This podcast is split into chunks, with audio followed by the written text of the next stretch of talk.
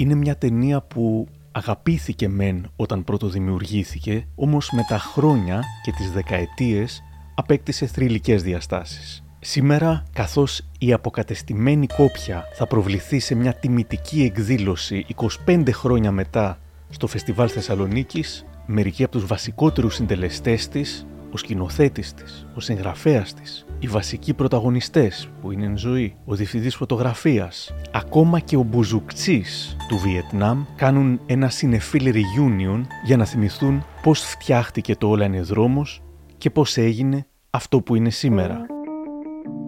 Είναι τα podcast της Lifeo. Για χαρά. Είμαι ο Άρης Δημοκίδης και σας καλωσορίζω στα Μικροπράγματα, το podcast της Lifeo που φιλοδοξεί κάθε εβδομάδα να έχει κάτι ενδιαφέρον. Αν θέλετε να μας ακούτε, εγγραφείτε ακολουθώντας μας στο Spotify, τα Google ή τα Apple Podcasts.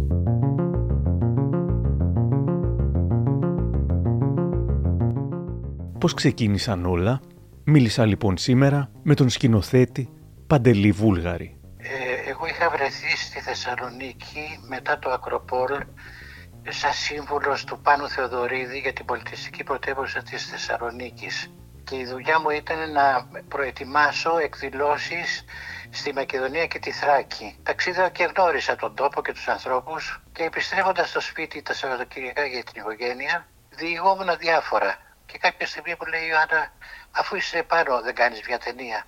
Και πήρα τηλέφωνο τον πάνω του Θεοδωρίδη, χωρίς να έχω σενάριο, χωρίς να έχω τίποτα. Του λέω: Θέλω να κάνω κάτι στη Θεσσαλονίκη. Θα το χρηματοδοτήσεις, βεβαίως μου λέει. Και έτσι ξεκίνησε αυτή η ιστορία. Εξακολούθησα να δουλεύω σαν σύμβουλος, αλλά έβαλα στο μυαλό μου πια να κάνω ένα φιλμ και γνώρισα περισσότερο τον τόπο και τους ανθρώπους μέσα από τους συγγραφείς της Θεσσαλονίκης. Τους ήξερα και πριν βέβαια και κατέληξα και ήμουν τυχερός με τον Γιώργο του Σκαμπαρδόνη που με τα διηγήματά του έχει ε, ψάξει πολύ τον άνθρωπο σε όλες τις περιοχές και στην Καβάλα και στο Διδημότυχο. Είναι καταπληκτικό υλικό ανθρωπίνων στιγμών. Και μαζί ε, αποφασίσαμε να σκεφτούμε αυτές τις τρεις ιστορίες Μπαίνει λοιπόν στο κάδρο ο αγαπημένος θεσσαλονικιός συγγραφέας Γιώργος Σκαμπαρδόνης. Τον έψαξα σήμερα για να δω τι θυμάται και να μου πει πώς προέκυψαν όλα αυτά. Εγώ είχα κάνει αρκετές δουλειές για τηλεόραση, δηλαδή σενάρια για πομπέ για τέτοια σατυρικές. Αλλά σινεμά, σινεμά εκ του συστάνη δεν το είχα ζήσει ποτέ. Μου τηλεφώνησε ο Παντελής όταν είχε έρθει στη Θεσσαλονίκη λόγω της ε, πολιτιστική πρωτεύουσας το 97-98 ο οποίος γνώριζε τα βιβλία μου και του άρεσαν τα διηγήματα και ήθελε να συνεργαστούμε να κάνουμε ένα σενάριο. Αποφασίσαμε στην πορεία να είναι σπονδυλωτή, ας το πούμε, η ταινία και καταρχήν να βασιστεί σε κάποια διηγήματα δικά μου. Αρχίσαμε, αρχίσαμε την κουβέντα και καταλήξαμε σε μια ιστορία που είχε αυτό στο μυαλό του, την πρώτη, που είναι δικό του το σενάριο. Μια ιστορία αυτή με την Πάπια ήταν ήδη γραμμένη με διαφορετικό τρόπο κάπως, σε διήγημα δικό μου. Η ιδέα ιστορία με το Βιετνάμ δεν είχε γραφεί. Υπήρχε στο μυαλό μου ως ιστορία και ως πρόθεση να γίνει μια αφήγηση. Έτσι. Δηλαδή ουσιαστικά την πρωτόγραψα και την ταινία. Έτσι ξεκίνησε. Ε, αρχίσαμε να κάνουμε παρέα με τον Παλιρή, να δουλεύουμε μαζί. Περάσαμε μαζί ένα χρόνο δουλεύοντας πάρα πολύ στο σπίτι μου. Είχα ένα εξοχικό στη Χαλκιδική, ερχόταν μέναμε μαζί. Λεντούσαμε μαζί, ήμασταν όλη μέρα, δουλεύαμε, ανταλλάσσαμε σκέψεις, ιδέες, εμπνεύσεις και γράφτηκε το σενάριο πάνω σε αυτή τη βάση. Ε, υπήρχαν βέβαια και άλλες εκδοχές, δηλαδή δεν ήταν μόνο αυτές οι τρεις ιστορίες που είχαμε σκεφτεί καταρχήν. Γιατί δεν ξεκινάς από κάτι συγκεκριμένο, από κάτι κρυσταλλωμένο, κάτι προαποφασισμένο. Αυτό όλο ήταν μια δυναμική, ήταν μια διαλεκτική συζήτηση για το που θα καταλήξουμε. Και τελικά αυτές οι ιστορίες προκρίθηκαν στο τέλος. Ο κύριος Καμπαρδόνης δεν θυμόταν καμία από τις άλλες που τελικά απορρίφθηκαν. Μιλώντας όμως με τον διευθυντή φωτογραφίας, τον Γιώργο Φρέντζο, έμαθα ότι υπήρχε και μια συγκεκριμένη τέταρτη που ήταν αρχικά να γυριστεί. Με τον Παντελή είχαμε μια συνεργασία που ξεκινούσε όχι σε ταινίες πια, αλλά σε διαφημιστικά και έτσι τη χρονιά του 97 ε, με φώναξε και κάτσαμε και διαβάσαμε το σενάριο που λεγόταν «Όλα είναι δρόμος», το οποίο σενάριο είχε τέσσερις ιστορίες μέσα. Είχε τις τρεις ιστορίες που ξέρουμε, συν άλλη μία, την οποία δεν γυρίσαμε ποτέ γιατί αποφασίσαμε ότι δεν θα χωρούσε. Δηλαδή η ταινία θα έπρεπε να είναι πάρα πολύ μεγάλη έτσι την αφήσαμε απ' έξω. Θυμάσαι τι ήταν, Ναι, ήταν μια ιστορία σε κάποιο χωριό στη Θράκη με πανηγύριο που υπήρχαν παλαιστές, αν θυμάμαι καλά. Και ήταν γύρω από κάτι τέτοιο. Έμεινε έξω αυτή η ιστορία. Οπότε το σενάριο γράφτηκε. Και μετά τι, ο Παντελής Βούλγαρης. Επιλέξαμε τρεις ηθοποιούς βασικούς από την Αθήνα, τον Θανάση τον Βέγκο, τον Γιώργο τον Αρμένη και τον Δημήτρη τον Καταληφό και όλο το υπόλοιπο ανθρώπινο δυναμικό ήταν από κόσμο ηθοποιούς και καλλιτέχνες που ζούσαν εκείνη την εποχή στη Θεσσαλονίκη. Και έτσι ξεκίνησε αυτή η ιστορία, η οποία διήρκησε περίπου τέσσερις ε, εβδομάδες, δηλαδή ένα μήνα και, και κάτι, ξεκινώντας από την πρώτη ιστορία του Καταληφού που ήταν στη Θεσσαλονίκη. Μετά κάναμε τον Αρμένη που γυρίστηκε η ταινία στη Θεσσαλονίκη και στο Κιλκής και καταλήξαμε με το Βέγκο στον Εύρο. Ήταν πραγματικά μια από τις ταινίες που χάρηκα πάρα πολύ γιατί γνώρισα τη ζωή αυτή που, που πάντα με ενδιαφέρει στις ταινίες. Ακόμα και ο ίδιος ο Παντελής Βούλγαρης προσπαθεί να εξηγήσει τη μετέπειτα επιτυχία. Ξαφνιάστηκα, μπορώ εγώ το ξαφνιάστηκα. Και προσπαθώ να καταλάβω γιατί. Βέβαια η κλιμάκωση της ε, ταινίας και η κατάληξή της στο Βιετνάμ, ε, εκεί όλα τα συναισθήματα που έχουν δημιουργηθεί στο θεατή από την πρώτη και τη δεύτερη ιστορία κάπου δίνουν χώρο σε ένα άλλο ψυχισμό εγκλωβισμένο του Αρμένη ε, που τον Γιώργος τον Αρμένη τον ήξερα από το θέατρο τέχνης αλλά δεν είμαστε φίλοι. Δεν πήγαινε στα μπουζούκια, ούτε και εγώ πήγαινα στα μπουζούκια. Αλλά απλώς στην προετοιμασία ειδικά του κομματιού αυτού πήγαινα αναγκαστικά, είχα διαλέξει ένα μαγαζί που λέγεται Ζυγός στο δρόμο που βγαίνουμε από τη Θεσσαλονίκη και τις Σέρες και παρακολουθούσα το, το πρόγραμμα με την μια βοηθό που είχα παρατηρώντας πια όλη αυτή τη σκηνοθεσία και τη χορογραφία που έχει ένα τέτοιο μαγαζί από την εκτέλεση των τραγουδιών μέχρι τη συμπεριφορά των σερβιτόρων. Το πώς έρχεται να αφήσει το τασάκι, το πώς το παίρνει, πώς σερβίρει κλπ. Ε, αυτό λοιπόν όλο ε, δεν, δεν χρησιμοποίησα ε, εκτός από τους μουσικούς και τους ε, τραγουδιστές που ήταν από τη Θεσσαλονίκη περισσότεροι, εκτός από τη Μέρη Μαράτη. Η, η δουλειά μου ήταν να, να μπαίνω πια σε, αυτό, σε, ένα, σε ένα χώρο που δεν τον ήξερα γιατί δεν πήγαινα σας λέω. Στα, στα Μπουζούκια είχα πάει μια φορά πριν από πολλά χρόνια με τον Καζάκο και την Καρέζη και επειδή πια και μέθησα δεν ξαναπάτησα ποτέ. λοιπόν, έτσι λοιπόν μου είχε ο, το αφεντικό που είχε το μαγαζί, ο, ο ιδιοκτήτης, μου είχε ένα τραπέζι πάντα και πήγαινα το βράδυ, καθόμουν εκεί και έβλεπα. Έτσι, όταν έφτασε ο Αρμένης για το κομμάτι αυτό στη Θεσσαλονίκη, έφτασε το Σάββατο στη Θεσσαλονίκη, την Κυριακή τον πήρα και πήγαμε στο μαγαζί και ξεκινήσαμε τη Δευτέρα, δηλαδή από προεργασία μαζί του, αυτό που λέμε συνεργασία ηθοποιού και σκηνοθέτη, δεν υπήρξε έντονη και ε, ενδελεχής, ας το πω έτσι, έγινε κατά τη διάρκεια των γυρισμάτων. Απλώς αυτό το, το δυναμικό, το υλικό που ήξερα του Αρμένης σαν ηθοποιού από το θέατρο τέχνης λειτουργήσε σαν να ήταν κάπνισε, είχε κόψει το τσιγάρο και αναγκάστηκε και κάπνιζε σε όλη την παράσταση και η οργάνωση των γυρισμάτων ήταν ότι κάθε μέρα το πρωί γυρίζαμε ένα από τα 7 ή 8 τραγούδια που έχει η ταινία.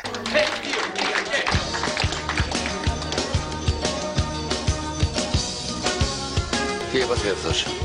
Πέρα. Ήταν στο νοσοκομείο, κύριε Μάκη. Έπεσε με τη μηχανή στην γκρέμο. Τι λέει εδώ πέρα; Και ευτυχώς που κόλλησε η κόρνα και το βρήκαν. Χτύπησε στο κεφάλι. Και ενώ παίζει ένα τραγούδι, ξαφνικά αρχίζει και παίζει ένα άλλο. Ο πιθυρικά στον ειδοποιεί, ο τάρε τάρε. Χαίρο. Χαίρο τον ένα επάγω. Μάλιστα.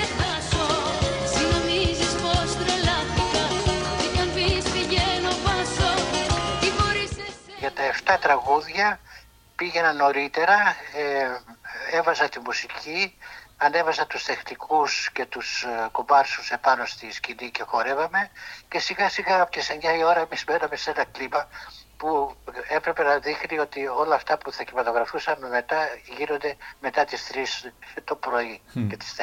Ε, σταδιακά κάθε μέρα από, από ένα τραγούδι φτάσαμε στην ολοκλήρωση των, της δικιάς του ιστορίας που ήταν το, το ρίξιμο του μαγαζιού, το γκρέμισμα του μαγαζιού που το είχε στήσει η Ιουλία η Σταυρίδη σε μια τοποθεσία έξω από το Κυρκής. Ε, με τον Γιώργο το Φρέτζο είχαμε πάει και με το συνεργείο νωρίτερα μια μέρα. Πάντως, όχι μόνο δεν περίμεναν ότι η ιστορία του Βιετνάμ θα έκανε σουξέ και θα συζητιόταν τόσες δεκαετίες μετά. Αντίθετα, φοβόντουσαν ότι ίσως δεν θα άρεσε καν. Θυμάται σήμερα ο διευθυντής φωτογραφίας Γιώργος Φρέντζος. Συζητώντας το, λέμε τώρα τι ταινία θα είναι αυτή που έχει 7-8 λαϊκά τραγούδια μέσα σε ένα μπουντρούμι σκυλάδικο, μισοσκόταδο, θα βαρεθεί ο κόσμος. Ε, αυτό το λέω γιατί, γιατί πραγματικά μερικές φορές αλλιώς τα, αλλιώς τα υπολογίζεις, αλλιώς τα λογαριάζεις και αλλιώς βγαίνει. Ο ηθοποιός Γιώργος Αρμένης που πρωταγωνίστησε στο κομμάτι του Βιετνάμ, μου μίλησε λοιπόν για το πώς προέκυψε η συνεργασία του με τον Παντελή Βούλγαρη. Κάτσαμε εκεί στα εξάρχεια και ήπιαμε ένα καφέ και τα είπαμε. Και αμέσως μπήκα στο, στο θέμα. Εγώ τότε είχα ένα θεατρικό του, του Δημήτρη του Παπαχρίστου που ήταν εκφωνητής στο Πολυτεχνείο και ήρθε είδε και την παράσταση και εκεί με, μου λέει τα πάμε καλά. Ο κόν μας έλεγε ψάχτε, ψάχτε τον ήρωα, ψάχτε τον σε, σε όλα τα σημεία. Στη ζωή του, στα σβάω, στους έρωτες, στα τώρα, στη λύπη του. Και πάντα ό,τι κάνω ψάχνω τον ήρωα, να τον βρω και να πάρω πράγματα από αυτόν, χωρίς να τον ξέρω. Έτσι έψαξα και τον ε, Μάκη Τσετσένογλου, αλλά πολύ γρήγορα, γιατί πια είχα μεγαλώσει, ήμουν τότε 45 χρονών, τον Παντελή 46 κάπου εκεί. Τώρα είμαι, μπήκα στα 80. Μεγάλωσα. Μ' άρεσε και το κατάλαβα από την αρχή. Δεν είχε αυτός λόγια πολλά. Αυτός ήταγε. Τα λόγια μου ήταν ελάχιστα. Ενδιαφέρον είναι πως ο Γιώργος Καμπαρδόνης πρώτα έζησε στα σκυλάδικα και μετά έγραψε για αυτά είχα μεγάλη εμπειρία από τα σκυλάδια το 80, γιατί είχα και μια πρόθεση να γράψω ένα μυθιστόρημα το οποίο έγραψα μετά τον Υπουργό Νύχτας. Και επειδή έκανα παρέα και εγγενώ συνομιλούσα με το λαϊκό στοιχείο και με τους φίλους και από την οικογένεια και από τη γειτονιά που μεγάλωσα και από τις παρέες, μια αλητία της εφηβείας και της νεότητας. Και γυρίζαμε στα σκυλάδια, τα οργώναμε από τη Λάρισα στην Τελεμαίδα και από τη Δράμα στη Θεσσαλονίκη, στο Λαγκαδά, ας πούμε. Δηλαδή είχα συλλέξει πολύ υλικό από αυτούς τους χώρους που είχα ζήσει πολλές νύχτες με φίλους, με... κάνοντας αλήθεια έτσι της εποχής. Φοιτητές, μετά νέοι, ξέρω εγώ. Παρέα μας ήταν, ήταν ο Σταρόβας, ο Ιεροκλής, ο Μιχαηλίδης, όλοι αυτοί οι άλλοι Θεσσαλονίκης, ας πούμε. Είχαν μια σχέση με, τα, με τη μουσική, με αυτά τα μαγαζιά, ας πούμε, τα οποία ήταν λίγο παρακμιακά, αλλά ήταν και της μόδας. Είχαν και μια εκεί λαμπρότητα τα σλάκια της εποχής. Δηλαδή είχε μια ξεχωριστή μοναδική γοητεία. Αλλά παράλληλα ήταν και ένας καθρέφτης της παραχμή της εποχής. Γιατί μην ξεχνάμε ότι όλα ή τα περισσότερα λεφτά από τις επιδοτήσεις που φαγώθηκαν στην επαρχία φαγώθηκαν σε αυτά τα συλλάδικα. Τη Φτωλεμαίδα, τη Κοζάνη, τη Λάρισας, τη Θεσσαλονίκης, τη Δράμας. Πολλά μαγαζιά που ήταν, ε, εκπροσωπούσαν την αντίληψη και την αισθητική μιας εποχής. Ήταν και το τραγούδι του Σκυλάδικου. Καταπληκτικό. Με, με, με μια ορισμένη έννοια πάντα, έτσι όχι ηρωνική, αλλά συγκαταβατική. Δηλαδή ήταν μια λαϊκή έκφραση που περιελάμβανε και το ξόδεμα των χρημάτων, συγκεκριμένα της σήματα, συμπεριφορές. Ήταν μια ολόκληρη περίοδος αυτή. Ο λίγων κίτς, ο λίγων γελιστερή, ο λίγων, ας πούμε, θα έλεγε κανείς, ανήχια τώρα, για όσους δεν τα έχουν ζήσει, και ορισμένοι την αντιμετώπιζαν και την αντιμετωπίζουν ακόμα με κάποιο συνοπισμό. σω γιατί δεν έχουν ζήσει εκ των ένδων αυτούς τους χώρους και αυτούς τους ανθρώπους αλλά ήταν μια ας πούμε νεοσκυλαία λαϊκότητα. Έτσι. Και όπως ε, είπα και πριν, ήταν ο καθρέφτης μιας εποχής λίγο πολύ. Και από άποψη οικονομική και από άποψη κοινωνική και από άποψη αισθητική και μουσική ταυτόχρονα. Λοιπόν, όλο αυτό το υλικό, το οποίο εγώ ας πούμε γνώριζα από πρώτο χέρι γιατί είχα οργώσει τα σχετικά κέντρα για το καιρό, με βοήθησε στο να κάνω το κείμενο αυτό έτσι, για το Βιετνάμ. Να φέρουν από μέσα σε πιάτα έχουν να τα σπάσουν εδώ στην πίστα, να μην αφήσουν τα ένα. Και πού είσαι, πες τ' αφεντικό σου να έρθει γρήγορα, τον θέλω, ε. OK, okay, κύριε Μάκη. Ο Γιώργος Φρέντζος θυμάται για τα γυρίσματα που έγιναν στο νυχτερινό κέντρο Ζυγός που ήταν στη Λαγκαδά, στη Σταυρούπολη Θεσσαλονίκης. Με τον Παντελή, λοιπόν, έχουμε πει να πάμε το βράδυ, να δούμε το πρόγραμμα, να δούμε το χώρο, να δούμε και τους ανθρώπους που είναι εκεί και να πορευτούμε ανάλογα. Λέω στον Παντελή, τι ώρα να πάμε; Ε, μου λέει, ξέρω εγώ τι ώρα ξεκινάει, κατά τις 10, ρε εσύ του λέω 10 σκυλάδικο, νωρίς θα να πάμε κατά τις 11, 12. Πρέπει να βρεθήκαμε εκεί σε 11.30. Μπήκαμε μέσα, δεν υπήρχε ψυχή. Φυσικά δεν ξεκινάγαν τότε τα, τα μπουζουξίδικα. Μείναμε μέχρι το πρωί γιατί έτσι δουλεύανε τότε. Την άλλη μέρα πίνοντας καφέ είπαμε ότι αν πετύχουμε όλη αυτή την ατμόσφαιρα και όλο αυτό που είδαμε θα είναι γαμάτο. Να πω ότι όταν πήγαμε στο χώρο αυτό να αρχίσουμε πια το γύρισμα, το μαγαζί δούλευε και έτσι μπαίναμε λοιπόν πρωί 7 η ώρα 8 όπου βγαίναν οι τελευταίοι πελάτες. Μπαίναμε λοιπόν μέσα σε ένα χώρο που βρώμαγε ό,τι θέλεις, υδροτήλα, βαρβατήλα, ουίσκι, σαμπάνιες πίστες, τις εμφιαλώνανε πάνω σε ένα παταράκι με ένα χιλιάρικο δραχμές, μάμε τις ανοίγανε για τις χορεύτριες και γενικά ήταν ένα σύχαμα όλο αυτό το πράγμα και έπρεπε να μπούμε και να δουλέψουμε ξέρω για 10 ώρες. Ο Παντελής πολλές φορές για να μας ανεβάσει αν θέλεις, γιατί εντάξει υπήρχε κούραση, υπήρχε όλο αυτό το πράγμα, ε, έβαζε το τραγούδι της ημέρας που ήταν ένα από αυτά που ακούμε στην ταινία και καθόταν λοιπόν στο μπαλκοσένικο επάνω και άρχισε να χορεύει κάτι φυτάρια και κάτι αυτά και πάμε και άιντε. Και ο συγγραφέας, ο Γιώργος Καμπαρδόνης, είχε πάει στα γυρίσματα εκεί στο Ζυγού. Και ήταν μια ευκαιρία να δω την οδύνη που περιέχει αυτή η διαδρομή και να κάνεις μια ταινία. Πόσο δύσκολο είναι δηλαδή, τι απαιτήσεις έχει και όταν κάνεις με τα δεδομένα της Ελλάδα και όχι του Hollywood. Δηλαδή ουσιαστικά έχει το τίποτε κάνεις με ταινία εδώ πήγαινα στα γυρίσματα και θυμάμαι τον Αρμένη, ο οποίος είναι ένας καταπληκτικός τοπίο ο Αρμένης. Πιο ώρε όρθιο για να μπεις στο ρόλο, κάπνιζε ενώ δεν κάπνιζε στην κανονική του ζωή, ε, για να φτάσει σε μια απόγνωση. Και μπροστά μου, ας πούμε, έτυχε να δω τον Παντελή να λιποθυμάει δύο φορές από την αυτοστασία, mm. από την κόπωση. Τον Παντελή του Βούλγαρη, έτσι. Mm. Ο οποίος είναι ένας σκυλί στη δουλειά ο Παντελής. Είναι κάτι απίστευτο. Δηλαδή οι αντοχές του, ας πούμε, η υπομονή του με τους ανθρώπους και το πώς κατευθύνει τους οποίους και το πώς δεν κουράζεται είναι κάτι εκπληκτικό. Ήταν εξοδοτικό και έφτανε στο σημείο να λιποθυμάει, δηλαδή σε τέτοιο σημείο. Γιατί πρέπει να πω ότι και η ταινία έγινε με πολύ λίγα χρήματα. Νομίζω η χρηματοδότηση ήταν από την Θεσσαλονίκη Πολιτική Πρωτεύουσα. Έγινε με ελάχιστα χρήματα και τα μέσα ήταν στοιχειώδη. Έτσι. Αυτό εξάλλου φαίνεται όταν στην ταινία. Ότι αν είχαμε πολύ περισσότερα χρήματα, ίσως γινόταν κάτι mm. όχι καλύτερο με την ουσιώδη έννοια, αλλά σε ορισμένα σημεία ίσως πολύ πιο πιστικό από, από θεματική άποψη γυρίστηκε αυτή η ταινία με τρομερό πάθος. Δηλαδή θυμάμαι και τον Παντελή και τους ηθοποιούς ε, αγωνίζονται για να βγάλουν αυτό το έργο. Α πούμε, για τον Παντελή το αγάπησε. Ήταν μια ηρωική προσπάθεια. Δηλαδή αυτή η ταινία έγινε με ηρωικό τρόπο. Ας πούμε. Δεν έγινε με ευχαίρεια. Φαντάζομαι ότι λίγο πολύ έτσι γινόταν και όλο το σινεμά της δεκαετίας του 60. Δηλαδή και τώρα που βλέπω παλιές ταινίες στο γελάριο, άσχετα από την ποιότητα ή όχι, ή από την απόλαυση. Ε, Πολλές φορές να τις βλέπω αναλογίζουμε με πόσες δυσκολίες αυτοί οι άνθρωποι κάναν τις ταινίες τότε άμα δεις πώς γυρίζεται, έχεις εντελώ διαφορετική αντίληψη και άλλη συγκατάβαση όταν βλέπεις μια ταινία. Όλοι θυμούνται τον τρόπο με τον οποίο ο Γιώργος Αρμένης κατάφερε να μπει στο ρόλο, μου λέει ο ίδιος. Μπήκαμε μέσα στο πλατό, παλιό ουζουξίδικο, το οποίο ήταν μέσα στην κάπνα και σε όλα αυτά και αυτό ήταν πάρα πολύ καλό δηλαδή. Είχε αυτά τα χρώματα και αυτή την πολυκαιρία που ήταν χτισμένο, δεν ξέρω πότε ήταν και σε έβαλε, με έβαλε μέσα στο πνεύμα ακριβώς. Μπήκα μέσα κατευθείαν. Με μακιγιάριζε η μακιγιέρ, αλλά ερχόταν κάθε τόσο και λέω σε φωνάζω τον Παντελή και λέω σε παρακαλώ πες μην, μην ξανάρθει κοντά μου. Δεν θέλω κοντά μου κανέναν. Και τα κορίτσια που είχα δεν τους μίλαγα. Και λέγανε αυτός πρέπει να παίρνει, να παίρνει φούνταλη. Πρέπει να κάνει κάτι, είναι τρελός. Φαίνει το μάτι. Τα λέγανε. Εγώ δεν, δεν άκουγα τίποτα. Απλώς είχα μπει στο ρόλο. Ένα περίεργο πράγμα. Mm. Είχα γίνει ο Μάκης Τσελσένογλου. Με τον Παντελή να μου στέλνει να χορεύει γιατί ζεσταίναν τα όργανα και είχα χόρευε ο Παντελής και μου στέλνει και φιλιά. Αυτό ήταν μια μεγάλη ευχή που μου έκανε, σαν μια ευχούλα που μου έστελνε. Δεν ήρθε η μακιγέρ, δεν ήρθε κανείς, δεν κάπνιζα. Μου άναβα μάλμπουρο και τα κράταγα εδώ στο, κάτω από το στήθος μου και να ντουμανιάσουν. Ένα, υποτίθεται ότι ήταν 3,5 ώρα και γυρίζαμε. Ο Αρμένης θυμάται και μια σκηνή από τα γυρίσματα που είχε πλάκα. Το κάναμε τέσσερις φορές. Γιατί είχαμε έναν που τον είχε φέρει από τα Φιλαδέλφια, τον Γεωργίου, έναν ε, τσιγκάνο που είχε πάει εκεί. Ε, σκυλάς ήταν. Ναι. Πηγαίναμε στο, στην Ιερά Οδό και το βλέπαμε.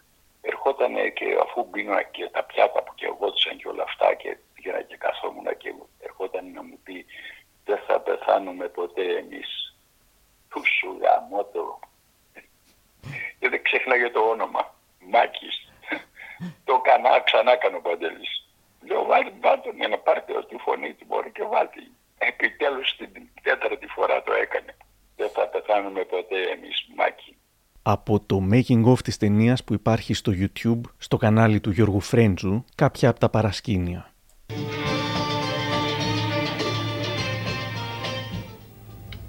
Δεν θα πεθάνουμε ποτέ εμείς Μάκη.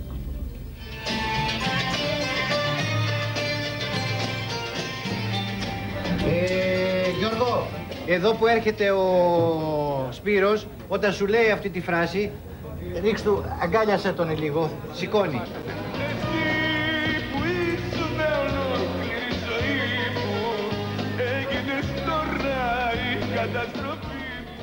Χάρη στον Φρέντζο εντόπισα σήμερα τον Μπουζουξή της ταινίας. Δεν εμφανίζεται μόνο στην ταινία στην ορχήστρα, αλλά είναι και αυτός που παίζει δίπλα στην Μαράντη στη σκηνή του γκρεμίσματος. Είναι κανονικός Μπουζουξής και είναι ο κύριος Παναγιώτης Κορομιλάς. Ο Παντελής ο Βούλγαρης έψαχνε κάποιο χώρο να βρει έτσι που να του θυμίζει αυτό που ήθελε το παλιό, το λαϊκό, το σκυλάδικο, το μαγαζί. Ήρθαμε σε επαφή κάποια στιγμή, μιλήσαν εκεί για τους μουσικούς, ποιοι θα είναι κτλ και μου είπαν ότι να περάσω από τα γραφεία τους για, πώς λέγεται αυτό, σαν συνέντευξη να κάνουμε και τα λοιπά. Ε, πήγα εγώ την άλλη μέρα εκεί στην Ινδυσιόν στα γραφεία, τους είχα ξεπατώσει τα γέλια και μπορώ, μπορώ, τους πείραζα όλους και τα λοιπά. Τέλος πάντων μετά μου είπαν, OK, okay, λέει, θα συμμετέχετε στην ταινία. Και αυτό, έτσι τόσο απλά. Δεν έκανε κάτι ιδιαίτερο, ας πούμε, και τα λοιπά. Mm. Πρώτη φορά φυσικά βρέθηκα σε τέτοιο χώρο που να γυρίζεται μια ταινία. Έμαθα πάρα πάρα πολλά. Τις πρόβες που κάναμε, τα αστεία, τα γυρίσματα. Ήταν πολλά, πολλά, πολλά τα πράγματα με τους συναδέλφους εκεί και με τους ηθοποιούς. Είχαμε συνάψει κάποια πολύ καλή σχέση. Είχαμε κάποιο πρόβλημα με την καμπαρτίνα του Αρμένη και δεν έπαιρνε φωτιά. Την είχαν ρίξει, αν και την είχαν ρίξει μπόλικο ενόπλημα. Παρ' όλα αυτά πάλι δεν έπαιρνε φωτιά. Αλλά επέμενε ο Αρμένης εκεί με τον αναπτήρα. Τελικά πήρε φωτιά έφυγε και η μπουλντόζα. Ευτυχώς όλα γίνανε με την πρώτη. Γιατί αλλιώς, αν δεν, δεν γυριζόταν η σκηνή κανονικά, θα έπρεπε πάλι ξανά να πηγαίναμε την επόμενη μέρα. Καταλαβαίνετε τώρα τι γίνεται. Πάλι ξανά να αφήσουν όλη την πρόσωψη. Αλλά όλα βγήκαν με την πρώτη. Όλα βγήκαν με την πρώτη. Ναι, ήμασταν έξω. Είχαμε δαγκάσει. Να μην πω ότι είχαμε δαγκάσει από το κρύο. Είχαμε ψοφήσει από το κρύο. Έχει παγωνιά. Αλλά η ένταση και ο ενθουσιασμός ήταν τόσο μεγάλος που δεν καταλαβαίναμε τίποτα όταν ειδικά ξεκίνησε το γύρισμα και λέμε πάμε και τα λοιπά, έτσι, ήταν μοναδική στιγμή, ήταν μοναδική στιγμή. Ζεσταθήκατε και με τη φωτιά ίσως. Ω, φωτιά πήγαμε, δεν ζεσταθήκαμε μόνο. Λίγο έλειψε να μου ρίξει την καμπαρτίνα ο Αρμένης επάνω μου, τραβήχτηκα τελευταία στιγμή, όπως την πέταξε, ήμουν από πίσω του εγώ. Είχαμε, είχαμε πολύ ωραίες στιγμές, πάρα πολύ ωραίες στιγμές. Για αυτή τη φωτιά μου λέει σήμερα ο Γιώργος Αρμένης. Είπε ο Παντελής να βάλουμε, είχαν ουίσκι και πίνανε κάτι σάρκ. Λέω δεν θα πάρει φωτιά ρε Παντελή, δεν έπαιρνε φωτιά. Και παίρνω έναν ε, που ήταν εκεί από τα χωράφια ντόπιος, με παίρνει με τον τάτσο και με πάει και ξυπνάμε έναν αργά τη νύχτα. Και τότε το χάναμε το πλάνο. Ε, και πάω και παίρνω έξι πνεύματα πράσινα. Και αρχίζω και ρίχνω μέσα στην καπατίνα, στις τσέπες, στα, στα στακάκια, στα φάντα. Λέω ή θα καώ ή θα ζήσω. Λοιπόν και την καπαρτίνα από πίσω την είχα κάνει και μπροστά και παντού και βάζω φωτιά και ξαφνικά αρχίζω να καίγομαι και πετάω την καπαρτίνα έτσι και φεύγω και προχωράω και προχωράω και καίγομαι σιγά σιγά. Εδώ πίσω στην πλάτη γιατί ήταν ένα κοστούμι έτσι λίγο πλαστικό δεν ευθυνό το οποίο άρπαξε. Ε, έτρεχα να και τίποτα δεν είχαμε τίποτα. Πέσαμε στα χώματα και τελείωσε η υπόθεση και τριβόμουν και σε τελείωσε αλλά ήταν τόσο γλυκιά βραδιά αυτό όλο το τελείωμα και μας πήρε ο Γιώργος Φρέντζος τον Παντελή την Ιουλία που καθόμουν πίσω κι εγώ, η Ιουλία και... και κλαίγαμε όλοι. Μόνο ο Παντελής είχε κοιμηθεί και ξαφνικά λέει θέλω μοτσαρέλα. και του λέει τι θέλεις εγώ, του λέει η Ιουλία. Λέει, α, τι, μοτσαρέλα, κοιμότανε βασικά ο Παντελής είναι τόσο, τόσο αγαπησιάρης, δηλαδή τρελαίνεσαι, θες να τον αγκαλιάζεις, ε, ήταν σαν ένα αρκουδάκι έτσι ωραίο να το παίρνεις, να τον αγκαλιάζεις. Δεν είπαμε, δεν ανταλλάξαμε μια κακή κουβέντα, κανένα νεύρο, τίποτα, τίποτα. Και ο Γιώργος Φρέντζος θυμάται την περίφημη φωτιά στην Καμπαρντίνα αλλά και στα μπατζάκια. Ε, είναι να βγάλει τη γραβάτα στην αρχή και μετά να βγάλει την καπαρτίνα και έχει πάρει φωτιά και το σακάκι και το σακάκι μαζί και όταν χορεύει Ζεμπέκο χτυπάει και τα μπατζάκια σαν φιγούρα στην πραγματικότητα. Σβήνει, σβήνει μικρές φωτίτσες που έχει πάρει και το παντελόνι φωτιά. Υπάρχουν φωτιές. Ναι, υπάρχει. Δεν θα σταματήσεις αν δεν ακούσει το δικό μου το στόπ. Εδώ ακούμε τον Παντελή Βούλγαρη από το Making of την ώρα που σκηνοθετούσε. Θα ακούσεις το όνομά σου, Νάκης, και μετά θα ξεκινήσεις. Δεν θα τρομάζετε, δεν γυρίζει κανένας να με κοιτάξει που θα μιλάω. Θυμάται ο ίδιος σήμερα. Εγώ είχα μια αγωνία γιατί είχαμε μια συμβουλή από τη Μετεωρολογική Υπηρεσία ότι θα βρέξει εκείνη την ημέρα Ευτυχώς δεν έβρεξε και μάλιστα έβγαλε ένα ήλιο πίσω από το μαγαζί, ειδικά το χάραμα που θέλαμε το χάραμα. Και αυτό που συνέβη ήταν ολόκληρη νύχτα από τη μία η ώρα μέχρι τις 7 η ώρα που τραβήξαμε το πλάνο αυτό. Γινόντουσαν πρόβες γιατί δεν μου έφτανε το τραγούδι και η δράση του, του Αρμπέρι, οπότε πρόσθετα γεγονότα. Δηλαδή το, το γεγονός ότι βάζει φωτιά στην καμπαρτίνα του αυτό βγήκε για να δώσουμε χρόνο να ακουστεί το τραγούδι και να έχουμε φινάλε ε, των τριών λεπτών μέσα στο μονοπλάνο αυτό. Κάπως έτσι λειτουργήσε. Και το ρίξιμο του μαγαζιού, μάλιστα πρόσεχα μην το καταστρέψουν νωρίτερα κλπ. Όταν πήγαινε όλα καλά και είπα stop και είχε γκρεμιστεί πια το μαγαζί, ακόμα και αν ήθελα να το ξανακυρίσω, έπρεπε να το ξανακτήσουμε. Έτοιμοι! Καλή τύχη! Μοτέρ! Πάμε!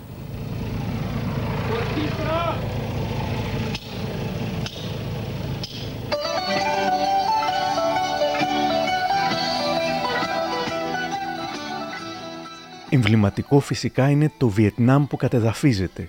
Πώς φτιάχτηκε όμως, ο Γιώργος Φρέντζος θυμάται. Αυτό ήταν ένα πι ουσιαστικά, δηλαδή η θέση της μηχανής που βλέπαμε ουσιαστικά ήταν η, η πρόσωψη, αλλά υπήρχε και λίγο δεξιά και αριστερά. Το είχαμε σκεπάσει, δεν φαινόταν με, με μαύρα πανιά, γιατί έπρεπε να κάνουμε, όπως είπα πριν, και το γύρισμα που φτάνει ο Αρμένης. Είχαμε στήσει το, την ταμπέλα του, είχαμε βάλει μέσα, γιατί θέλαμε όταν θα γκρεμιστεί να βγάλει σκόνες, γιατί στην πραγματικότητα ήταν ξύλα αυτά, έτσι, που ήταν στημένο, αλλά ένα κανονικό θα ήταν με τσιμέντο, με πέτρες, με δεν ξέρω τι τούβλα. Και είχαμε βάλει σε διάφορα σημεία ψηλά σακούλες με, με τσιμέντο, έτσι που όταν έσπρωξε ο, η μπουλντόζα όλο αυτό το πράγμα να σηκώσει σκόνη. Εντάξει, η Ιουλία ήταν καημένη. Βλέπω καμιά φορά το making of της ταινίας που μόλις έχουμε τελειώσει και αυτά και έχει βάλει τα κλάματα, ας πούμε, και έχει πάρει αγκαλιά τον Παντελή, γιατί είχε αγωνία. Μας λείπει η Ιουλία, μας λείπει. Από το making of, μια δήλωση της αξέχαστης Ιουλία Σταυρίδου. γιατί αυτό, ε. Πάρε και τη μύτη που στάζει ένα κοντινό. Όλες οι ιστορίες και οι τρεις είχαν πάρα πολύ μεγάλο ενδιαφέρον σκηνογραφικό. Ξεκινώντας από τα πιο απλά πράγματα που έπρεπε να στηθούν από την αρχή, έως το πιο δύσκολο που ήταν ουσιαστικά το χτίσιμο του σκυλάδικου. Έπρεπε να γίνει μια προεργασία για να χτιστεί και να στολιστεί για να τον κρεμίσουμε μέσα σε μία ώρα ουσιαστικά. Και βέβαια Αξέχαστη είναι και η εμβληματική σκηνή που ξεκινάει, όπως θυμάται σήμερα ο Γιώργος Αρμένης, ως εξής. Και αυτός που το είχε εκεί πέρα, το οποίο που έπαιζε τον καταστηματάρχη, λέει, τελειώσανε μάχη με τα πιάτα, πριτέτες, λέει, τα πάντα, είναι, πάει, λαβομάνα, πάνε όλα, λέει. Λέω, πόσο κάνει όλο αυτό, γιατί μου λέει να το, να το δουλέψεις; Λέω, όχι ρε μαλάκα, έτσι επιλέξει, όχι ρε μαλάκα, του λέω. Ήταν και αργά το βράδυ, κύριε Μαλάκα, να το γκρεμίσω θέλω. Έτσι του έδωσα την επιταγή έξω. Ηλία! Ρίχτω! Έχει θολώσει το μυαλό μου από σκοτάδι και η καρδιά που έχει τόση μοναξιά Είχα μια απορία. Αυτός ο Μπουλτοζιέρης ήταν κάποιος ηθοποιός πρώτον και δεύτερον, λεγόταν στα αλήθεια Ηλίας, μου λέει ο Αρμένης. Όχι, ο Ποντάρης Μπολντοζιέρης ήταν. Έκανε και αυτός κάποιες ε, πρόβες χωρίς να τον κρεμίζει, το σήκωνε και το έκανε. Εντάξει, το, και αυτός είχε ξενυχτήσει εκεί. Και... Είχαν μαζευτεί από τα χωριά γύρω-γύρω καθόντουσαν εκεί στα χωράφια. Και λεγόταν όντως Ηλίας ή ήταν στο σενάριο; Όχι,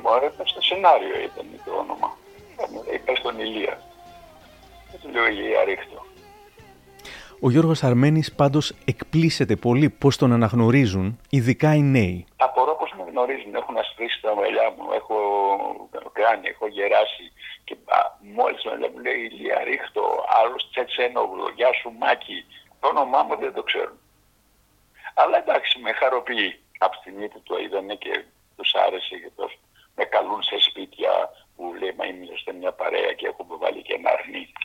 Ελάτε να φάτε μαζί μας και να τα πούμε για το...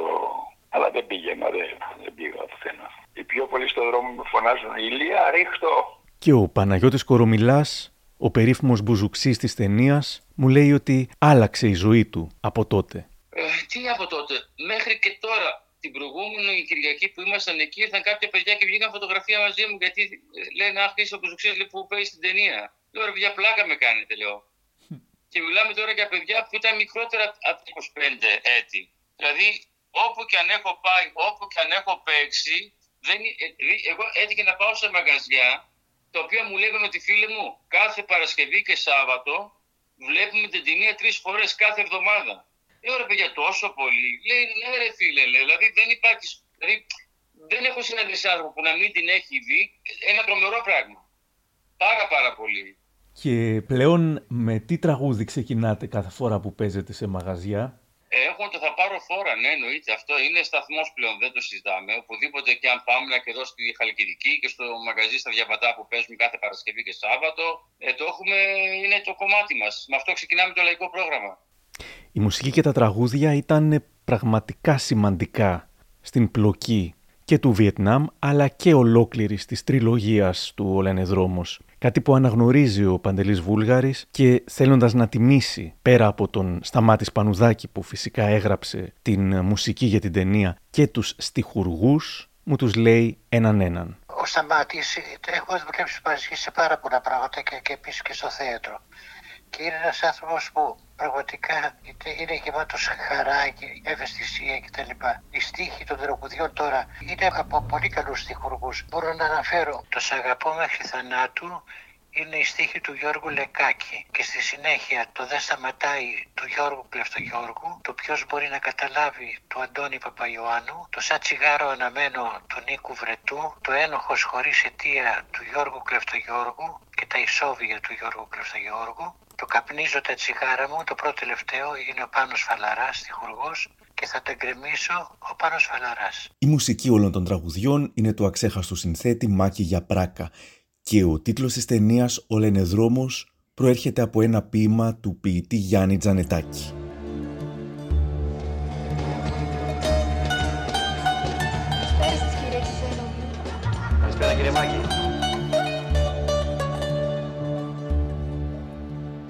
Ενδιαφέρον είναι πως ο ζυγός όπου έγιναν τα γυρίσματα μεγαλοπιάστηκε κάπως μετά την προβολή της ταινίας. Θυμάται ο Γιώργος Αρμένης. Είχατε ξαναπάει στο ζυγό ε, κάποιο καιρό; Ξαναπήγα μετά με το Εθνικό Θέατρο Περιοδίας στη Θεσσαλονίκη και μου λένε παίζαμε νεφέλες στο Αριστοφάνη και ήταν που ο χορός είναι γυναικείος και ήταν τα κορίτσια πολλά και λέει κύριε Αρμένη θα μας πάτε λέει στο ζυγό και τους πήγα και μπαίνουμε μέσα γιατί το είχαν βάψει, το είχαν κάνει κούκλα, το είχαν κάνει ένα είδος πολυτελείας και του φωνάζω αυτόν έρχεται ο ιδιοκτήτης μου λέει Γιωργάρα το άλλο του λέω, τι έκανες, του λέω, το κατέστρεψες.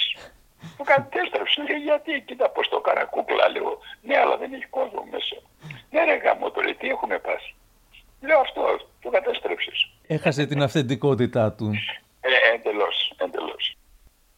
Όμως, πριν το Βιετνάμ, η ταινία ξεκινάει με την ιστορία με έναν αρχαιολόγο, τον οποίον υποδίθηκε ο Δημήτρης Καταληφός. Βασιλιάδης Αλέξης. 20 χρονών. Σου λέει τίποτα το όνομα; Άτι πυροβολό! Πατέρας του είναι.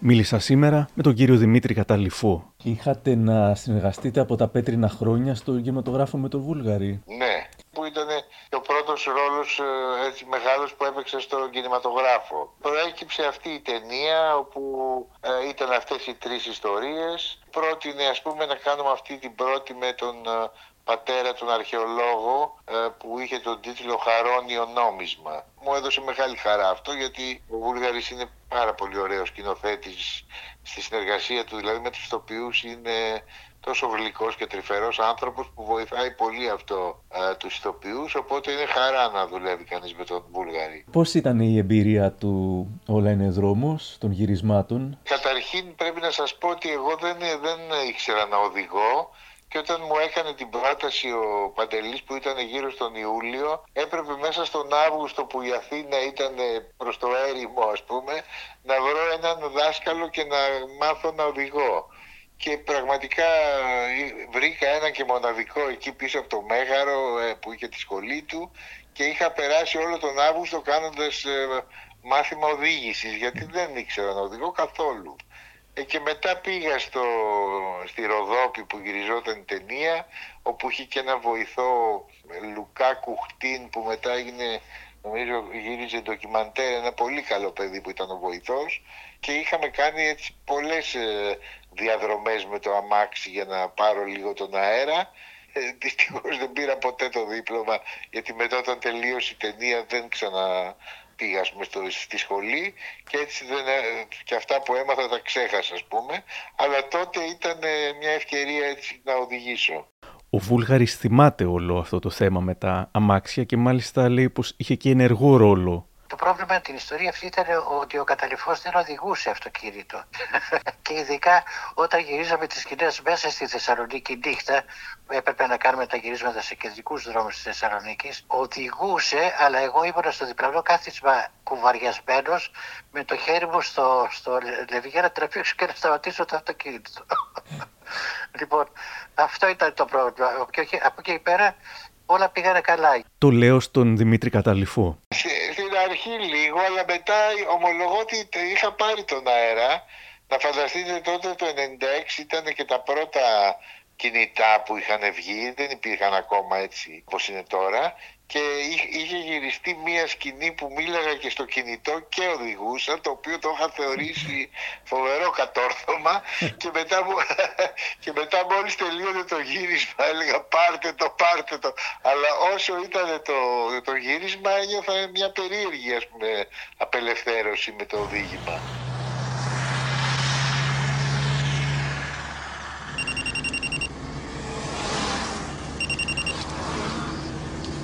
Ναι, καλά είμαι.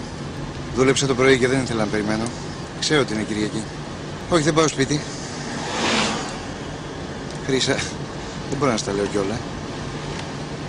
Το άλλο που θυμάμαι πέρα από την οδήγηση ήταν αυτά τα καταπληκτικά τοπία της Ροδόπης που είχαμε κάνει έτσι κάτι γυρίσματα η πρωινά ή έτσι μεσούρουπο, δειλινό ε, και είχε πολύ ωραία χρώματα. Δηλαδή ήταν μια πολύ γλυκιά περίοδος αυτό το 15 περίπου που είχαν κρατήσει τα γυρίσματα αυτής της ε, ιστορίας. Γιατί κάθε ιστορία κράτησε περίπου νομίζω 10 με 15 μέρες. Το χαρόνιο νόμισμα είναι η μόνη ιστορία που έγραψε αποκλειστικά ο Παντελής Βούλγαρης. Την έγραψα μόνος και μετά παρέα μπήκε και ο Γιώργος Καμπαρδόνης. Ε, αυτή γυρίστηκε στη Θεσσαλονίκη. Το κεντρικό γύρισμα έγινε σε ένα διαμέρισμα που έβλεπε το θεμαϊκό. Είχα πολύ καλούς ε, ανθρώπους στο σκηνογραφικό. Φτιάξαμε ένα χώρο για στρατόπεδο. Ηθοποιούς όλους τους υπόλοιπους τους βρήκα από τη Θεσσαλονίκη. Ήταν όλοι καταπληκτικοί. Τι σας ενέπνευσε γράφοντας την πρώτη ιστορία; Ήταν κάτι το οποίο το είχατε στο μυαλό σας από πριν;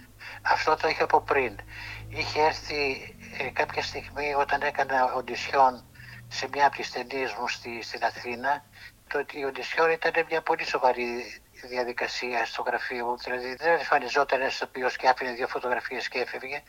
Τον βιντεοσκοπούσαμε και τον ρωτούσα διάφορα πράγματα γιατί ανακάλυπτα ότι πέρα από το σενάριο που είχα γράψει από αυτά που διηγόντουσαν και τα ενδιαφέροντα που, είχαν, που είχε ο κάθε ηθοποιό, σου πέτυραν για μένα πολύ ενδιαφέροντα στοιχεία.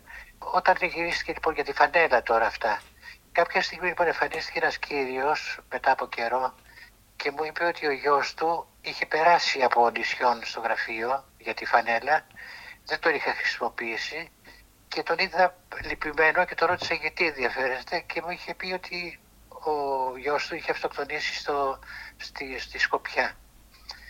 Και αυτό με σημάδεψε, δηλαδή ε, το κράτησα σαν ένα γεγονός που ήθελα πολύ να το, να το βάλω μέσα στις δικές μου ας πούμε, σκέψεις και στη δικιά μου δουλειά και έτσι γι' αυτό προηγήθηκε στο γράψιμο. Από αυτή την ιστορία ξεκίνησα δηλαδή.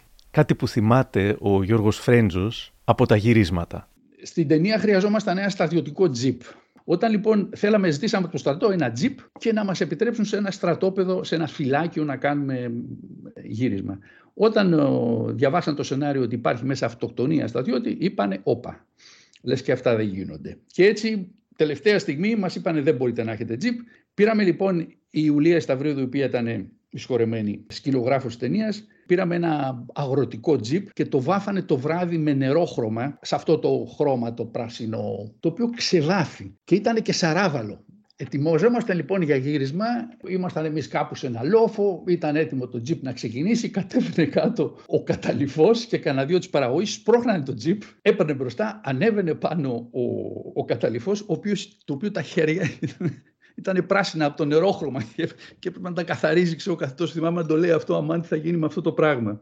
Ρωτώντας τον Δημήτρη Καταληφό για το πώς του φάνηκαν και οι άλλες ιστορίες με τον Αρμένη και τον Βέγκο, μου έκανε μια εξαιρετική ανάλυση όσων συνδέουν ουσιαστικά τα τρία κομμάτια και τους τρεις ήρωες του φιλμ. Όταν είδατε ολοκληρωμένο το φιλμ, πώς σας φάνηκαν οι άλλες δύο ιστορίες που δεν παίζατε εννοώ; Ε, πολύ μου άρεσαν. Φυσικά η πιο έτσι ε, ας το πούμε αβανταδόρικη ήταν αυτή με το μπουζουξίδικο που διαλυόταν από τον ε, Αρμένη. Ε, αυτή η ιστορία ήταν και από γράψιμο, δηλαδή έτσι ήταν πιο, ας το πούμε στα ελληνικά γούστα, έτσι πιο κοντινή. Ε, η, η, άλλη με τον Βέγκο ήταν έτσι με τη φύση πιο πολύ και η δικιά μου ήταν ας πούμε η πιο με αποχρώσεις που ήθελε επειδή ήταν έτσι σε ένα πένθος ε, κινιόταν όλη αυτή η ιστορία με το πένθος του γιου ε, που είχε αυτοκτονήσει στη Σκοπιά. Νομίζω η κάθε μία πάντως με έναν υπόγειο τρόπο συμπλήρωνε την άλλη. Ενώ ήταν διαφορετικές ιστορίες, ίσως τα τοπία που γυρίστηκε, ότι έγινε από τον ίδιο σκηνοθέτη, από... υπήρχε η μουσική που τα ένωνε, ε, υπήρξε μια έτσι μυστική ένωση σε αυτές τις τρεις ιστορίες. Και ήταν βέβαια τρεις ιστορίες που ο κεντρικός ε, ήρωας ας πούμε στην καθεμία ήταν ε, ε, ένας άντρας. Και ήταν τρεις άντρες οι οποίοι ο καθένας από το δικό του λόγο υπήρχε μια μοναξιά στον καθένα τους στη ζωή τους για άλλο, για άλλο λόγο του καθενός. Οπότε και αυτό ήταν ένα κοινό στοιχείο. Μια ταινία με αντρική μοναξιά θα έλεγα. Αξέχαστη και η τελευταία ανανόχινα, όπου ο Θανάσης Βέγκος έπαιξε έναν ηλικιωμένο θηροφύλακα που έχει συναισθηματικό δεσμό με τα σπάνια πουλιά που ζουν στην περιοχή. Μια Δευτέρα σημάδεψα έναν μοναχικό στριδοφάγο. Στεκότανε δύο μέρες ακίνητος. Λέω έχει χάσει το ζευγάρι του. Αυτή μια ζωή πηγαίνουν μαζί. Όταν έπεσε είδα κρυμμένο το δεύτερο όρμησε κατά πάνω μου. Φωνής παραχτική. Πήρα το σκοτωμένο πουλί, καβάλισα το ποδήλατο και έφυγα βολίδα. Στα πέντε χιλιόμετρα που τελειώνει ο χωματόδρομος, σταμάτησα. Από πάνω μου, ο ζωντανός στριδοφάγος συνέχιζε να με κυνηγά. Του ρίξα για να μην βασανίζεται που έχασε το τέρι του. Ύστερα πέταξα σφαίρες και δίκανο.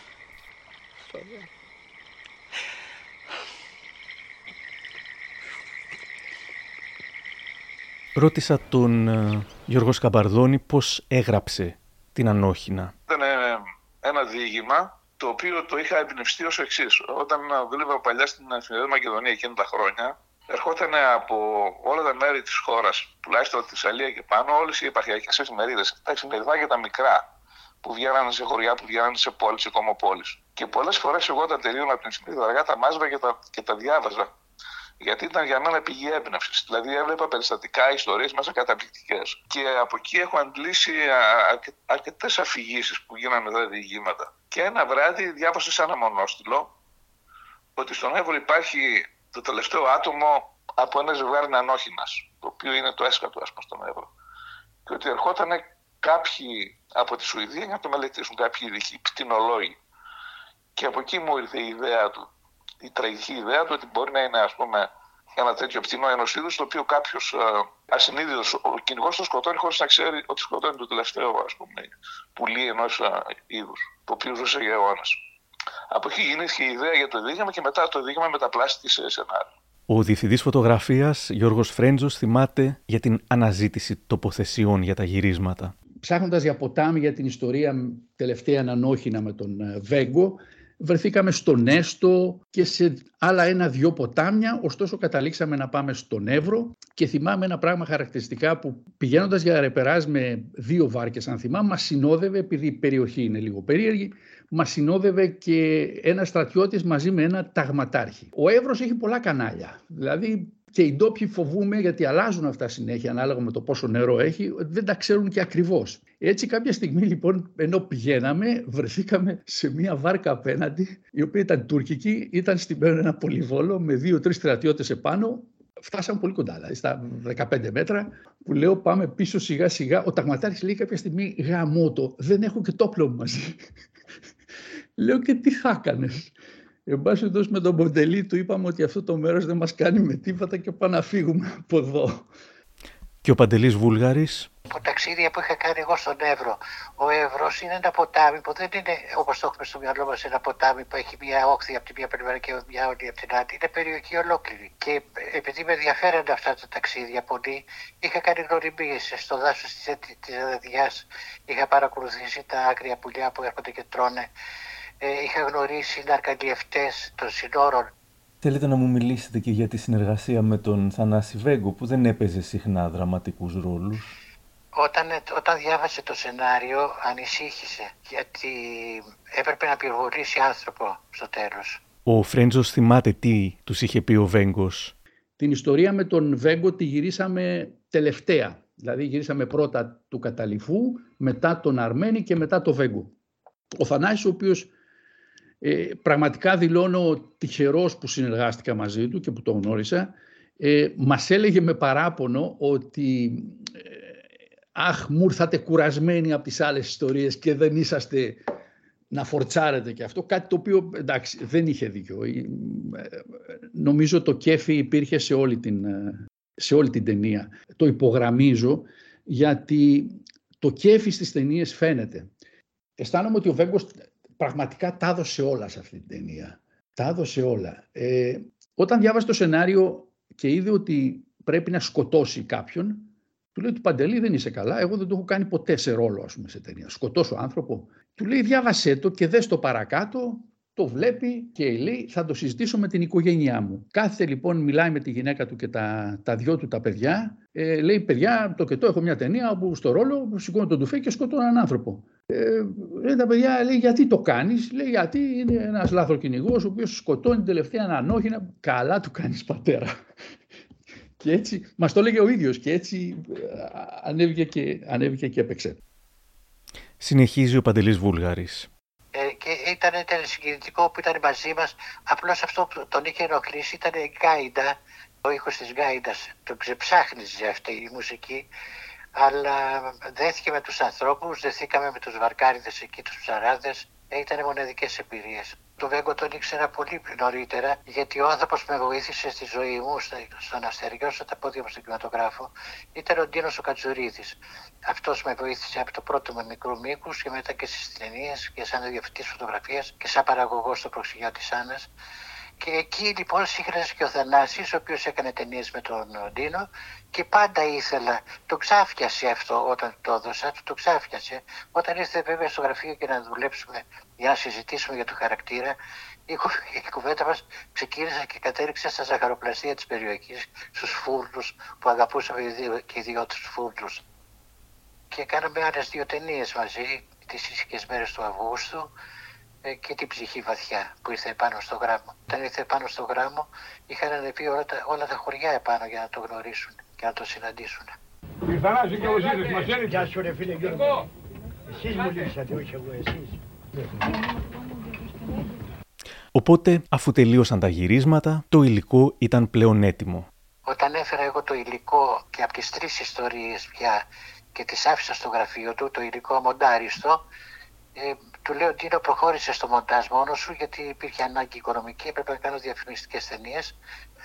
Και όταν τέλειωσε, το είδα σχεδόν ολοκληρωμένο. Δηλαδή, περίπου δεν άλλαξα πολλά πράγματα στο μοντάζ.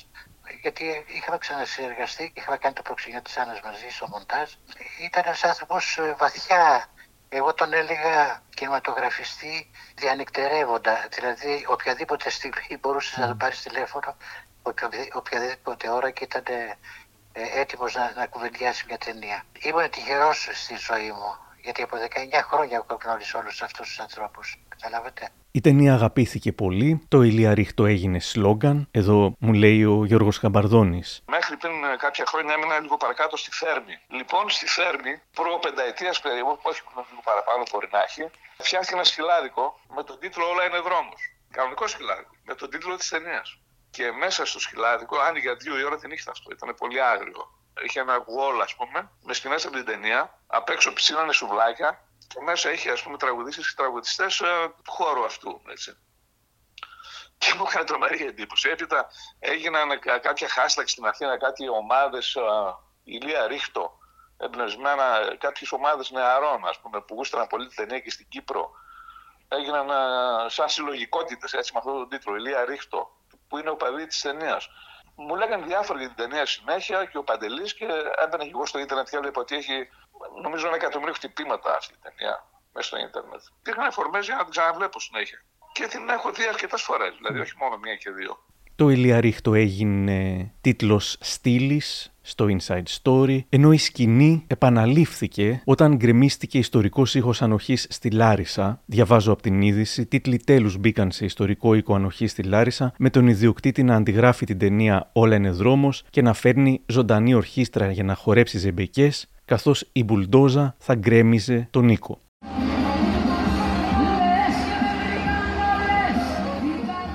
Η μπουλτόζα στήθηκε απέναντι από μια γιγαντοαφίσα με τη σκηνή από την ταινία Όλα είναι δρόμος που έγραφε Ηλία Ρίχτο. Έζησαν λοιπόν το κινηματογραφικό τους όνειρο και ένιωσαν για λίγο ήρωες ταινίας.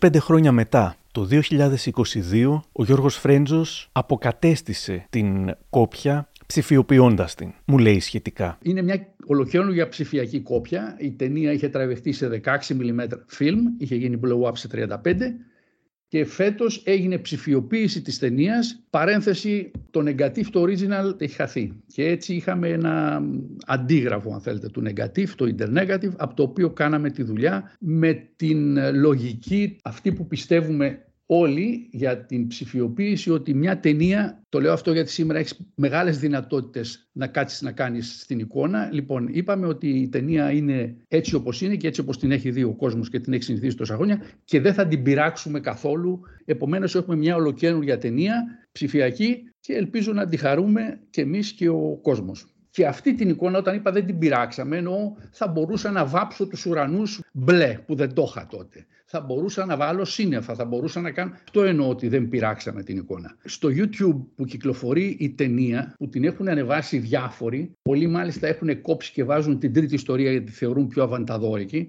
εάν αθροίσει κανείς τις θεάσεις που έχει, είναι 3, 4, 5 εκατομμύρια. Το κακό, πέρα από το ότι μια ταινία καλό είναι να τη βλέπει ο κόσμος, αλλά είναι τόσο κακή η ποιότητα, όπου δεν, δεν μπορεί να δεις τίποτα. Δηλαδή είναι άθλια η ποιότητα, πέρα από το ότι όταν προβάλλεται έτσι ελεύθερα χάνονται πνευματικά δικαιώματα και οτιδήποτε. Αυτή τη στιγμή όμως συζητάω για την ποιότητα της, ε, της κόπιας. Αυτό που παίζεται λοιπόν στο YouTube που βλέπουμε είναι αθλειότητες. Είναι η αντιγραφή της αντιγραφής, ο αντιγραφή. Λοιπόν, εδώ τώρα έχουμε μία ταινία η οποία είναι τζάμι που λέμε εμείς οι φωτογράφοι. Η πρώτη προβολή της αποκατεστημένης κόπιας θα γίνει στο Φεστιβάλ Θεσσαλονίκης την 3η 8 Νοεμβρίου στο Ολύμπιον. Ζήτησα σήμερα από τον Ορέστη Ανδρεαδάκη, τον κριτικό κινηματογράφου και καλλιτεχνικό διευθυντή του Φεστιβάλ Κινηματογράφου Θεσσαλονίκης, να μου μιλήσει λίγο για την ταινία, να κάνει μια αποτίμηση 25 χρόνια μετά και να μου πει πώς αποφάσισαν να κάνουν την προβολή φέτος εκεί. Το Όλα είναι δρόμος όταν είχε βγει στις ε, κινηματογραφικές αίθουσες θυμάμαι ότι δεν είχε κάνει την ανάλογη εντύπωση που, που είχαν κάνει ας πούμε τα πέτρινα χρόνια ή κάποιες άλλες ταινίες του Παντελή Βούλγαρη. Είναι μια ταινία θα έλεγα βραδιφλεργής. Που λίγο αργότερα, αλλά τους επόμενους μήνες και κυρίως τα επόμενα χρόνια έγινε καλτ. Παίζει αυτό τον συγκλονιστικό ρόλο ο Θανάσης Βέγκος. Τότε αυτό το οποίο κάνει δεν είχε το ίδιο βάρος με αυτό που γίνεται σήμερα σε σχέση με το περιβάλλον, με τα δικαιώματα των ζώων, ε, με την ε, βαρβαρότητα του κυνηγιού και όλα αυτά. Και βέβαια αυτό που έκανε την ταινία καλτ είναι το τελευταίο μέρος στο Βιετνάμ που ο Γιώργος Αρμένης λέει εκείνη τη φοβερή ατάκα Ηλία ρίχ' το το οποίο έγινε πια ένα σλόγκαν, ένα σύνθημα στην ελληνική κοινωνία, όχι μόνο στους ε, σινεφίλ και στους φιλότεχνους. Θεωρήσαμε υποχρέωση να την πάρουμε αυτή την ταινία, διότι συμπληρώνει τα 25 χρόνια και έκαναν και ένα καινούριο color correction, μια διόρθωση των χρωμάτων. Είναι πια όπως θα έπρεπε να είναι, όπως γυρίστηκε τότε, ψηφιοποιημένη, τέλεια. Και αισθανθήκαμε ότι πρέπει να, γιορ... να τη γιορτάσουμε αυτή την ταινία. Οπότε θα είναι στην προβολή και ο Δημήτρης Καταληφός και ο Γιώργος Αρμένης και ο Παντελής Βούλγαρης και από Πολυτεχνική και ο Σκαπαρδόνης. Ε, νομίζω ότι είναι αυτό το πράγμα, δηλαδή το να γιορτάζεις τις ταινίες οι οποίες παίρνουν κάθε τόσο, σε κάθε εποχή, παίρνουν ένα άλλο νόημα. Και το όλα είναι δρόμος μπορεί να έχει ένα καινούριο δρόμο. Οι συντελεστές του φιλμ ανυπομονούν για αυτή την προβολή, γιατί θα επανενωθούν ξανά στη Θεσσαλονίκη. Ο Γιώργος Αρμένης μου λέει πως προβλέπει ότι πάλι θα συγκινηθεί. Θα χαρώ πολύ που θα πάω να το ξαναδώ. Θα χαρώ πάρα πολύ. Θα με πάρουν τα κλάματα πάλι. Και ο Δημήτρης Καταληφός. Την είχα δει στο σπίτι του Βούλγαρη έτσι όταν το τελείωσε ε, που μας είχε μαζέψει σπίτι του μια μέρα και την είδαμε στη τηλεόραση στην ουσία, δηλαδή σαν DVD κάτι. Μετά την είχα δει σε μια προβολή και από τότε δεν την έχω δει άλλη φορά γιατί γενικά δεν βλέπω τα έργα που συμμετέχω δεν, δεν τα ξαναβλέπω μετά, γιατί βλέπω τα λάθη αυτά και τσαντίζομαι, οπότε δεν, δεν, δεν, δεν τις ξαναβλέπω. Ε, θα τη δω τώρα, μετά από τόσα χρόνια, 25 χρόνια, ναι. Κλείνοντας, είχα μία ακόμη ερώτηση για τον σκηνοθέτη Παντελή Βούλγαρη. Σκεφτήκατε ποτέ να επανέλθετε σε αυτή την φόρμα, δηλαδή του σπονδυλωτού, να κάνατε ένα σαν όλα είναι δρόμος νούμερο 2, όχι να λέγεται έτσι; Μου έχει περάσει από το μυαλό, μου έχει περάσει από το μυαλό, αλλά τώρα με τον κορονοϊό που κλείστηκα στο σπίτι κάπως ε, μαζεύτηκα και δεν ξέρω τώρα πώς μπορώ να ξαναμπω σε αυτή την, ε, την αγωνία μιας ταινίας, αλλά τώρα με συγκινεί που θα πάω στη Θεσσαλονίκη μετά από τόσο καιρό και θα δω την ταινία με, με, με τους φίλους, τους ηθοποιούς όσους μπορέσω να βρω.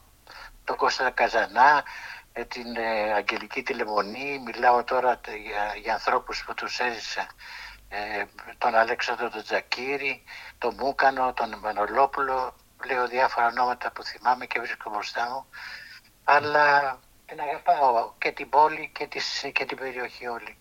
Και η σκέψη μου πάντα όταν έκανα την ταινία ήταν στον Τάκη Κανελόπουλο, τη Θεσσαλονικό σκηνοθέτη, που τον ήξερε και με ήξερε και αγαπούσε τη δουλειά μου και, τη, και εγώ αγαπούσα τη δικιά του και έχω αφιερώσει την ταινία στην μνήμη του.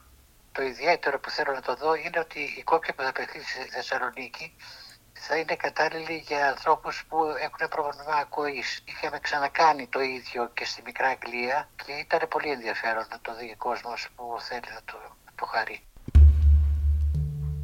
Ευχαριστώ όλους τους συντελεστές του θρηλυκού αυτού πια φιλμ που μου μίλησαν 25 χρόνια μετά την δημιουργία του. Αν θέλετε να ακούτε τα μικροπράγματα, ακολουθήστε μας στο Spotify, τα Google ή τα Apple Podcasts. Για χαρά!